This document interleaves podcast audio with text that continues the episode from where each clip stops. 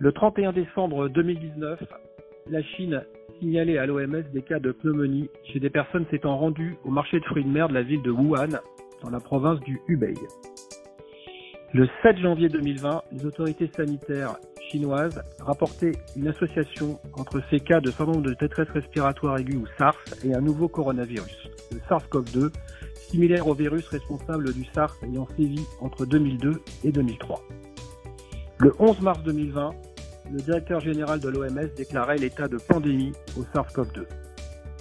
Nous sommes dans une ère nouvelle et c'est pour cette raison que nous lançons Radio Cochin, des séquences courtes pour les soignants de ville, médecins, infirmiers et infirmières, pharmaciens, kinésithérapeutes. Je suis le docteur Vincent Mallet, médecin à Cochin, professeur à l'Université de Paris, et je parle avec le professeur Mouton, chef du service de médecine interne de l'hôpital Cochin. Professeur Mouton, euh, je vais vous présenter ce cas clinique, cet homme de quatre-vingt-un ans. Donc, je suis médecin généraliste autour de votre hôpital et je suis appelé pour un patient que je suis de longue date, pour un syndrome parkinsonien, donc il a quatre-vingt-un ans et je le traite pour une hypertension essentielle. Je suis appelé à son chevet parce qu'il a euh, de la fièvre et une diarrhée depuis trois jours. J'ai entendu parler de diarrhée associée aux infections à coronavirus. Qu'est-ce que je dois faire? Alors, ce qui, est, ce qui est important, c'est que on sait que cette infection à coronavirus, à covid dix-neuf, est, est plus grave euh, chez les sujets âgés. Et euh, il est important, devant un syndrome fébrile, actuellement en cette période épidémique, chez un sujet âgé, d'évoquer la possibilité d'une infection à covid dix-neuf. Bien sûr, la présence d'une diarrhée, a priori comme cela, n'oriente pas vers ce type d'infection. Cependant, il est très important de bien vérifier qu'il n'y a pas de courbature, qu'il n'y a pas de maux de tête, qu'il n'y a pas d'autres éléments associés et en particulier pas de toux et pas de signes respiratoires. En fait, il arrive que chez le sujet âgé, et sans qu'on sache bien pourquoi, quelquefois, le premier symptôme, c'est de la fièvre, et puis une diarrhée qui peut être présente avant même l'apparition des signes respiratoires.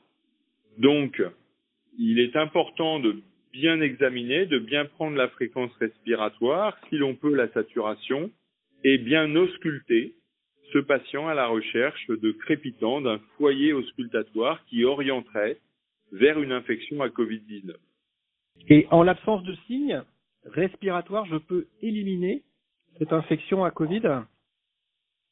Comme ça, je vous dirais non. Euh, c'est-à-dire que on peut être dans la situation où le patient a une diarrhée fébrile et n'a absolument pas d'infection à covid dix-neuf, mais on peut aussi être dans une situation où les signes respiratoires vont apparaître dans un second temps. Le fait que le patient ait quatre-vingt-un ans et un syndrome parkinsonien fait qu'il va assez mal tolérer la fièvre et donc il va falloir être très prudent et au moindre doute et en fonction de la tolérance, au moindre signe de mauvaise tolérance, l'adresser aux urgences où ce patient sera évalué et on verra s'il est admis ou non et si on décide sur la base des symptômes présentés de faire ou non un écouvillonnage nasopharyngé pour faire une P C R covid dix-neuf, ou si on part finalement sur une euh, diarrhée avec de la fièvre et donc plutôt une hypothèse euh, d'un point d'appel digestif. D'accord, donc le message, c'est qu'il y a des formes digestives d'infection oui. à covid dix-neuf, notamment chez les personnes âgées, qu'il faut savoir y penser, si on est appelé pour une diarrhée fébrile dans ce, dans ce contexte. Le, d'autres messages, c'est que les comorbidités sont des facteurs de risque de progression pour l'infection à Covid et que les urgences des hôpitaux sont là pour évaluer et éliminer une infection potentiellement grave chez les personnes fragiles. Je, je dirais plus précisément par rapport au premier point que euh, la diarrhée euh, peut être un des éléments chez le sujet âgé qui sont présents au début et qu'elle pourrait faussement nous rassurer euh, par rapport à l'absence euh, de possibilité que ce sujet âgé ait une infection à covid dix-neuf. Et donc le message que je souhaiterais faire passer, plutôt que de faire penser au covid dix-neuf devant toute diarrhée du sujet âgé, on sait que le virus peut être présent, est présent dans les selles, mais euh, voilà, le, le message que je souhaiterais faire passer, c'est non pas d'y penser à chaque fois qu'un sujet âgé a une diarrhée, mais de, de, de rester vigilant par rapport au fait que la diarrhée peut être un des signes associés aux formes débutantes. Et il y a eu comme ça un certain nombre de clusters rapportés dans des centres gériatriques où les premiers signes présentés par euh, un certain nombre de patients étaient digestifs. D'accord, donc ne pas oublier d'ausculter la personne âgée avec des signes digestifs à la recherche de signes d'infection respiratoire, ça peut orienter.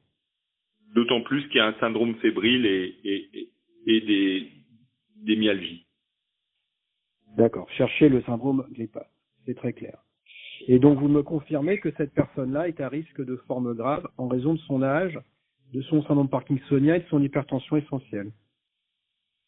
Voilà, en sachant que euh, malheureusement dans le contexte de cette épidémie, euh, je dirais le, les éléments qui motivent le passage en, ré, en, en réanimation médicale pour euh, la suite de la prise en charge sont des éléments pronostiques et que à quatre-vingt-un ans et parkinsonien, Euh, eh bien, euh, si on est dans un contexte aujourd'hui, euh, eh bien, probablement le patient a une possibilité d'être pris en charge euh, en réanimation médicale, mais que si on est au pic de l'épidémie, ça va être beaucoup plus difficile euh, de le prendre en charge en réanimation médicale, en sachant que c'est pas parce qu'il ne va pas en réanimation qu'il s'en sortira pas, euh, mais que euh, on aura tendance à prendre un sujet plus jeune, euh, Euh, qui a moins de comorbidité et, entre guillemets, plus de chances de s'en sortir. Donc, c'est des éléments qui, aujourd'hui, ne sont pas euh,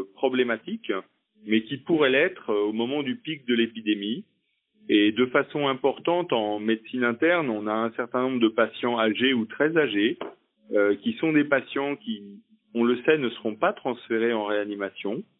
Et ces patients, eh bien, nous nous en occupons du mieux euh, possible.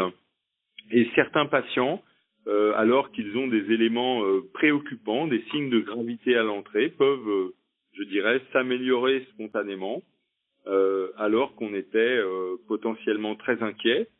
Donc l'absence de passage euh, potentiel en réanimation est un élément bien sûr euh, péjoratif, mais qui n'est pas euh, définitivement, euh, euh, je dirais, euh, une, une condamnation du patient à...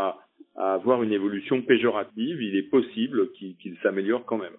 Oui, bien sûr, la grande majorité des patients ne relèvent que d'une physiothérapie. Euh, juste pour revenir sur ce patient, donc je l'ai examiné, j'ai trouvé, euh, je n'ai pas trouvé de signe respiratoire, donc il a de la fièvre et de la diarrhée. En pratique, qu'est-ce que je fais? Je le revois alors, quand? C'est là, il faut évaluer. Si le patient à quarante et des signes de mauvaise tolérance, il va être très difficile de ne pas l'adresser aux urgences. S'il a trente-huit virgule deux, qu'il a eu deux selles liquides et qu'il a une bonne tolérance, bien entendu, on peut se donner quarante-huit heures, euh, proposer un bilan biologique quand même pour être sûr que le patient n'ait pas euh, un syndrome inflammatoire marqué, euh, et puis un, un examen euh, des selles pour une recherche, euh, par exemple, de Clostridium difficile s'il avait eu des antibiotiques dans les quinze derniers jours, ou d'une autre cause à cette diarrhée. D'accord, donc savoir le réévaluer à quarante-huit heures, de voir s'il ne développe pas des signes respiratoires, si euh, la situation ne progresse pas et pourrait nous orienter vers une, euh, une euh, nous orienter vers une autre pathologie. Et, exactement. Très bien. Eh bien, écoutez, c'est extrêmement clair. Est-ce que vous voulez ajouter euh, quelque chose pour nos auditeurs sur ce genre de patients, gériatriques en particulier? Pe- peut-être dire que, rappeler, mais tout le monde le sait, que voilà, le sujet âgé a une expression clinique qui est habituellement différente de celle euh, de l'adulte jeune, et donc se méfier des formes un peu décapitées, euh, des formes pauci-symptomatiques, et euh, bien, bien, bien euh, regarder la fréquence respiratoire, tout simplement, et puis euh, bien ausculter ces patients euh, lorsqu'ils ont le moindre décalage thermique. Et bien sûr, euh, en tant que, euh, que praticien de, de santé, euh, se protéger au moment où on examine ce patient euh, pour ne pas soi-même développer cette, euh, cette infection. Et donc, euh, porter un masque chirurgical. Parfait. Professeur Mouton, je vous souhaite tous bon courage. On sait que vous êtes en première ligne. Et puis, euh, nous vous rappellerons euh, après la vague ou pendant la vague si vous avez un petit peu de temps à nous consacrer. Merci beaucoup. Merci bon. beaucoup. À bientôt. Au revoir.